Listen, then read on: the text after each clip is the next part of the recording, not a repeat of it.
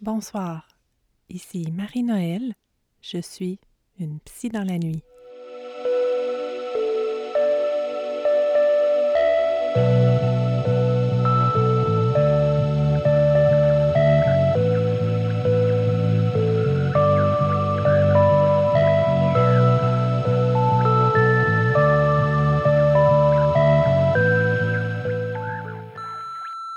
Marie-Noël, psychologue clinicienne, heureuse de vous retrouver pour un cinquième épisode d'une psy dans la nuit. Cette semaine, il s'agit de notre dernier balado avant la pause estivale. C'est le balado qui complète la série sur la COVID-19. Et comme l'école est finie, que l'été commence enfin, on vous a concocté un petit balado spécial où je vous parlerai de l'importance de faire pause cet été, après ce qu'on vient de vivre. Je vais être accompagnée d'invités bien spéciaux, bien importants, et à qui on ne donne pas assez souvent la parole, les enfants. Les enfants viennent de vivre cette crise-là, comme nous, puis ça leur a demandé à eux aussi beaucoup d'adaptation. Comme adultes et parents, on peut aussi se demander ce que sera le legs de la pandémie sur eux. Qu'est-ce qu'ils vont en retirer, autant dans le positif que le négatif? J'ai donc préparé des petites questions pour eux et je vais être curieuse d'entendre leurs réponses. Sachez qu'aucune préparation n'a été faite d'avance, qu'on a fait ces entrevues-là sur le vif et dans le respect des mesures sanitaires, bien sûr. Je vous propose donc qu'on les entende dans un premier temps, puis qu'on prenne ensuite le temps de se parler de l'importance de faire pause, de prendre des vacances, des vraies vacances cet été. Le tout basé sur leurs réponses aux questions et, comme toujours, sur des découvertes scientifiques et sur ma pratique de psy. Je vous présente Georges. Georges, quel âge as-tu? 8 ans. Et tu termines quelle année scolaire? Troisième année. Je vous présente Éloi. Éloi, quel âge as-tu? 6 ans. Tu as 6 ans. Ça veut dire que tu termines ta première année? Euh, oui, Oui. Tu es en fin de première année? oui. Puis dis-moi, Éloi, comment est-ce que tu as trouvé la fin de ton année scolaire cette année? Euh, bien. Et toi, Georges? J'ai pas mal aimé avec euh, la température qu'il faisait. C'était agréable, mais au- aussi quand j'étais à la maison, je pouvais, euh, je faisais, ju- je faisais juste comme l'école le, le matin. Mais aussi, mais par exemple, il y a, y a des petits, euh, il y a des petites contraintes à ça. C'est à cause c'est à cause c'est à cause que me- comment dire je peux plus voir mes amis je pourrais je pouvais plus voir mes amis. J'avais du plaisir dans la cour d'école avec mes amis. On puis on on demandait pas sans cesse quelque chose au professeur. On se trouvait quelque chose à faire à cause que à cause qu'on était plus imaginatif je trouvais Toi, t'es pas retourné à l'école. non je suis pas retournée mais de toute façon ça a été annulé pour certaines écoles Mhm. les classes, mais il y a des classes euh, qui, où est-ce qui accueillent des, des enfants. Comment t'as trouvé ça, pas aller à l'école, Éloi? Euh, très amusant. Oui, amusant? Oui. Qu'est-ce qui était amusant là-dedans? C'est comme genre parce que tu parce que tu pouvais pas comme genre faire le 2 mètre. Comme là-bas, tu t'es obligé de faire le 2 mètres, mais si t'es à la maison, tu le fais pas. Ah oui. T'aurais pas aimé ça, recommencer l'école avec les, les Parce règles? que je pourrais plus bouger de mon truc, puis moi, euh, je, je- presque tout le temps bouger. Oui, t'aimes ça J'adore bouger. bouger. Oui. Comment vous avez trouvé ça tous les deux, faire l'école à distance, par Zoom ou Teams? Ben, en tout cas, euh, Teams avec, ma professeure, j'ai pas tant aimé ça. euh, comme pour se plugger dans la bonne réunion, tout mettre en place, c'est un peu difficile. Même une fois, on a raté une, on a raté une journée, et une fois, ça nous a pris à peu près 20 minutes pour réussir. Fait que tu trouvais ça pas simple, hein, des fois, de C'était pas simple du tout. Oui, pour faire l'école à distance avec Mhm. l'ordinateur, oui. Et toi, Éloi? Vraiment cool. Oui? T'aimes beaucoup ça? Oui. Qu'est-ce qui est cool là-dedans? C'est comme genre, quand, quand, quand t'as fini, euh, ben, il te laisse du temps. Et quand t'as fini, euh, comme genre d'écrire, tu peux un petit peu jouer. Oui, OK. C'est comme genre une récréation, mais, mais, mais les autres y apprennent. Mhm. Tu comprends? Fait qu'ils ont trouvé une façon de respecter votre rythme. Les professeurs? Oui. Oui. Puis, qu'est-ce que tu comprends du coronavirus? Qu'est-ce que tu sais du coronavirus? Ben, il n'y a pas grand-chose que je sais, mais j'ai entendu dire que mon... que j'ai j'ai entendu dire euh, le coronavirus aime pas l'eau. Oui, oui, Tout simplement, Oui. tout simplement. C'est tout ce que je sais. oui. Fait que là, ça Et je sais que c'est un virus grave. Tout le monde ça, c'est c'est ça, là. Dis-moi, Éloi, qu'est-ce que tu comprends du coronavirus? Est-ce que tu sais c'est quoi, le Oui, coronavirus? c'est un virus Oui. très grave. Ah oui? Pourquoi il est même. grave? Qu'est-ce qu'il fait? Parce que quand tu l'as, tu meurs. Ouais, tu peux mourir. Ouais.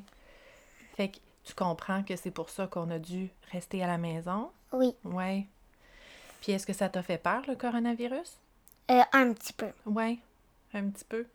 OK. Puis est-ce que tu as encore peur du coronavirus? Euh, non, parce que je crois que je vais bientôt être vaccinée. Ah oui, hein? Ah oui, ça serait le fun, ça, hein? Un vaccin. On serait content d'avoir ça. Est-ce que tu penses... Qu'est-ce que tu penses qui va arriver, dans le fond, en septembre? Est-ce que tu penses qu'on va retourner à l'école? Ben, peut-être, euh, ça, ça dépend pas mal à cause que, tu vois, c'est que, comment dire, c'est un peu euh, difficile à dire. Ouais, On le sait c'est, euh, pas. euh, c'est- que peut-être qu'on va y retourner, mais il y aura les règles, mais les règles seront moins appliquées. Mhm. Ou peut-être l'école va recommencer un peu plus tard quand, quand à partir de la à partir euh, du mois de l'Halloween euh, comme Mhm. en octobre Ouais. vers le milieu d'octobre peut-être que tout va recommencer puis obligé de faire le mètre de distance Ouais. des affaires comme ça Puis j'ai une dernière question pour toi, Georges. Euh, Qu'est-ce que tu penses qui va arriver du coronavirus? Penses-tu qu'il va s'en aller? Penses-tu qu'il va rester? Qu'est-ce que tu penses qu'il va ben arriver? il, il va rester c'est juste que par exemple comme euh, comme on, dit à la radio en Chine, le- ils ont reconfiné, mais même s'il y a eu un seul mort dans l'autre courbe, fait que peut-être que le peut-être que c'est en train de muter ou quelque chose comme ça. Peut-être que ça va nous arriver aussi. Mhm. Fait que toi, C'est qu'est-ce que ça qui est difficile. C'est difficile à savoir. Puis Mhm. toi, qu'est-ce que tu espères qui va arriver? J'espère au moins que, euh, que on, qu'on pourra plus faire le 2 mètres de distance, plus porter un masque, plus se laver les mains, euh, juste faire comme d'habitude avant, jouer avec ses amis puis avoir du fun. Ah oui. Ah, je nous le souhaite beaucoup, beaucoup. Puis je te le souhaite, Georges, puis je te souhaite un très bon été. Moi aussi. Et toi, Éloi, qu'est-ce que tu penses qui va arriver avec le coronavirus? Euh... Ouais, je sais pas. Tu sais pas? OK. Puis, euh, qu'est-ce que tu aimerais qui arrive avec le coronavirus? Est-ce que tu penses... Qu'est-ce que tu aimerais qui se passe avec le coronavirus? Comme je j'espère genre que on l'aille pas. Ouais, je comprends donc. Puis, euh, est-ce que tu penses que l'école va recommencer en septembre? Oui. Oui. Comme avant? Ouais. OK. Ben, Éloi, je te remercie de ta participation. Merci de nous avoir parlé aujourd'hui. Puis je te dis bonnes vacances. C'est presque fini. L'été arrive. Et pour toi aussi, bonnes vacances. Merci. Quand on écoute les réponses de Georges et Éloi, il semble que ce qui a été le plus difficile pour eux, puis ce qui demeure un enjeu quand même assez euh, important, si l'école reprend en septembre aussi avec des mesures encore adaptées, c'est le 2 mètres de distance.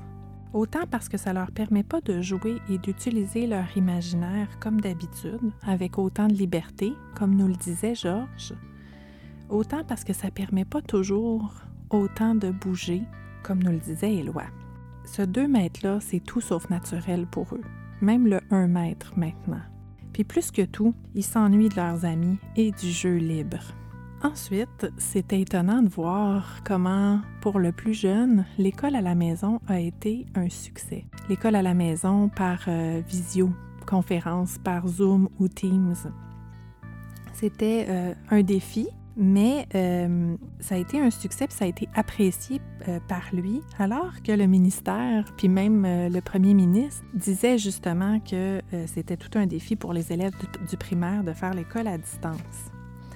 Ce qu'il faut savoir ou ce qu'il faut garder en tête, bien sûr, c'est le fait qu'il y a un caractère temporaire à cet enseignement-là à, à distance qui fait que ça a été un succès. Puis le fait aussi que les enfants ont connu leurs professeurs et leurs petits amis en présentiel, en personne, avant la crise, ça, c'est des facteurs non négligeables dans le fait que ça a été euh, un succès puis que ça a pu se faire. C'est étonnant aussi d'entendre comment les informations se rendent aux oreilles des enfants, sans qu'on s'en rende compte parfois. En entendant Georges parler de ce qu'il avait retenu des informations qu'il avait soit entendues dans des bulletins de nouvelles ou soit entendues dans des conversations euh, d'adultes, à propos du virus, de son évolution, d'une possible mutation, etc., bien, on se rend compte qu'il porte une oreille très attentive alors que des fois, on ne le sait pas. Euh, et que ça les préoccupe aussi, plus qu'on le pense. On observe aussi comment la peur a fait partie de leur vie depuis le début de la pandémie, euh, aussi selon euh, l'évolution du virus, et que ça tend à diminuer maintenant avec l'espoir du vaccin à venir.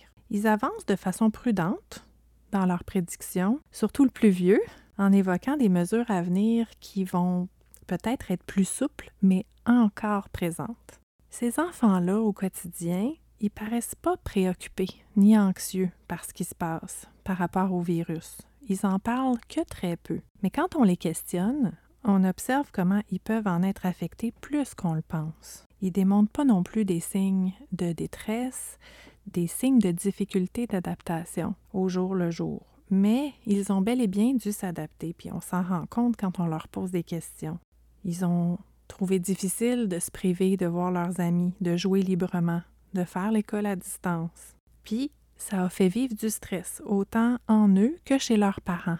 C'est donc permis de penser que même si nous nous sommes tous adaptés avec un, un succès, avec une efficacité tout au long du printemps, puis qu'on se sent aussi mieux maintenant, surtout avec les bonnes nouvelles qui, qui, commencent à arriver, il en demeure pas moins qu'on a vécu un stress, puis que ce stress-là, il y a encore des effets résiduels sur nous, sur notre corps, sur notre santé. Le stress a autant d'effets momentanés que des effets résiduels sur la sécrétion de certaines hormones, sur notre fonctionnement. Les précédents balados d'une psy dans la nuit ont abordé de plusieurs façons comment la pandémie puis les changements drastiques que nous avons connus, auxquels nous avons dû faire face, ont sollicité notre système nerveux de multiples façons.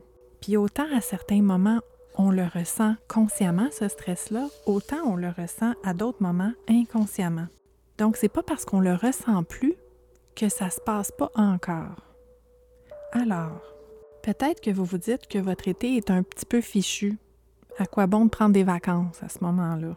Peut-être aussi que vous vous dites que vous avez eu des semaines de confinement au printemps où le temps s'est ralenti, où vous avez la sensation de vous être détendu, puis que vous n'avez peut-être pas besoin de vous arrêter de nouveau pendant l'été.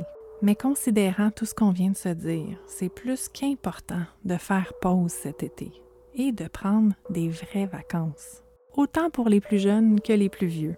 Voici ce que la recherche nous dit, puis en plus, c'est une recherche des plus récentes avec des données toutes fraîches, celle du laboratoire d'expertise et de recherche en psychologie et intervention au travail de l'UCAM, dirigée par la professeure Julie Ménard, réalisée pendant le confinement. Cette recherche-là nous informe des impacts qu'ont eu la pandémie et le confinement sur notre stress au quotidien. Madame Ménard parle de l'effet domino du stress qui a été observé d'une personne à l'autre tout au long des journées de confinement. Ce qu'elle euh, rapporte, c'est que chez une personne qui était stressée, si rien n'était fait par cette même personne-là pendant la journée pour s'occuper de ce stress, il y avait un effet domino tout au long de la journée. Elle nous informe également que la stratégie de gestion de stress qui s'est montrée la plus efficace dans la recherche, c'était celle de se dégager du temps pour avoir du plaisir, élargir ses horizons et se détendre et que quand cette stratégie-là était faite durant l'après-midi, pas nécessairement le matin, quand elle était faite durant l'après-midi, les gens étaient moins stressés en soirée. Les gens qui planifiaient aussi leur journée le matin même, avant de la débuter, avaient tendance à être moins stressés sur l'heure du midi. Peut-être parce qu'elles se sentaient davantage en contrôle de leur temps, puis le contrôle, on en a eu besoin euh, euh, durant ce, grand moment d'incertitude-là. Ces résultats nous confirment donc ce qu'on disait, ce que je vous disais intuitivement euh, au départ, c'est comment la pandémie puis le confinement qu'on vient de vivre ont bel et bien été des facteurs de stress importants qui nous ont mis dans des états d'adaptation exigeants et d'hypervigilance, même si on n'en est que peu ou partiellement conscient.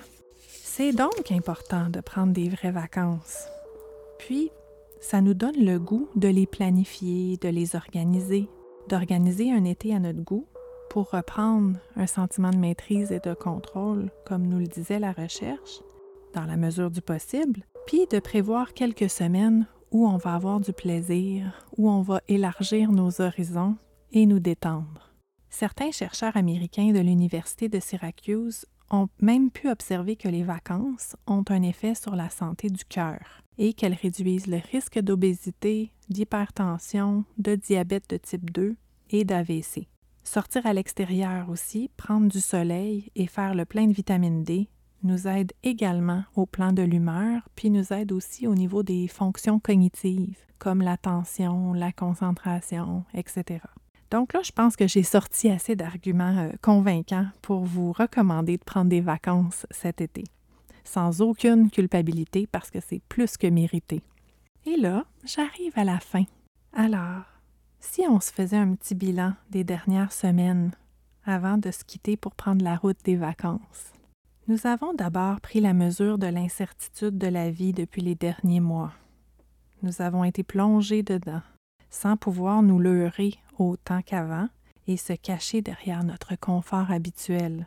Nous avons dû mobiliser nos ressources internes et externes et avons observé comment s'adapter nous fait vivre des vagues émotionnelles, des montagnes russes, plus ou moins confortables, des bonnes journées et des moins bonnes journées. Mais nous nous trouvons aujourd'hui déjà plus forts qu'au mois de mars, plus capables de faire face à de l'adversité. Nous avons appris des nouveaux paramètres pour voguer dans cette incertitude-là, comme ceux de la distanciation physique et sociale, du confinement et du déconfinement, on a senti à certains moments notre élastique d'adaptation s'étirer au-delà de ce qui était tolérable, soit en nous privant du contact puis de la connexion aux autres dont on a tellement besoin, ou à l'inverse, en nous demandant de vivre empilés les uns sur les autres sans moment ou possibilité de répit. Nous avons donc dû user de beaucoup de créativité, parfois pour nous réguler, seuls ou ensemble. Puis, nous avons été confrontés à l'expérience du deuil et du renoncement, parfois du vide de nos vies, surchargées de consommation et de surconsommation de toutes sortes, parfois de la difficulté à être, tout simplement, ici et pas ailleurs, ici et maintenant, à considérer la beauté et la satisfaction d'être vivant, tout simplement. Et on s'est tourné vers l'humain en nous et autour de nous, dans les élans de solidarité, d'amour et de combat pour un monde meilleur. On s'est rappelé l'importance de prendre soin de nous, de nous aimer, de cultiver cette flamme en nous pour prendre soin aussi de notre prochain qui en a besoin, et finalement de revenir à l'essentiel. On espère faire des changements collectifs importants et durables qui vont honorer la conscience et rappeler la mémoire de ce que nous venons de vivre, de ceux qui se sont battus pour nous. Pas seulement revenir à une course effrénée de performance et de productivité. Puis, à la toute fin, fatigués, au bout de ce stress, nous nous arrêtons pour profiter du soleil et de l'été qui est arrivé et du temps qui va se ralentir un peu, le temps des vacances. C'est plus que mérité. Alors, on met toutes ces réflexions-là et ces connaissances acquises comme des bagages dans l'auto et on s'imagine ouvrir les fenêtres, prendre une bonne bouffée d'air pendant que on va prendre la route, la grande route, en écoutant cette air musical composé par notre réalisateur Carl Campo et interprété joyeusement par Luc Marcotte. Sur ce, je vous dis merci de votre écoute. Je vous retrouve en septembre avec une autre formule d'une psy dans la nuit. Je tiens à remercier Georges et Éloi pour leur participation aujourd'hui à la dernière balado de la série sur la COVID-19. Alors sur ce, on vous souhaite Bye bye, bonnes vacances d'été et merci, à la prochaine!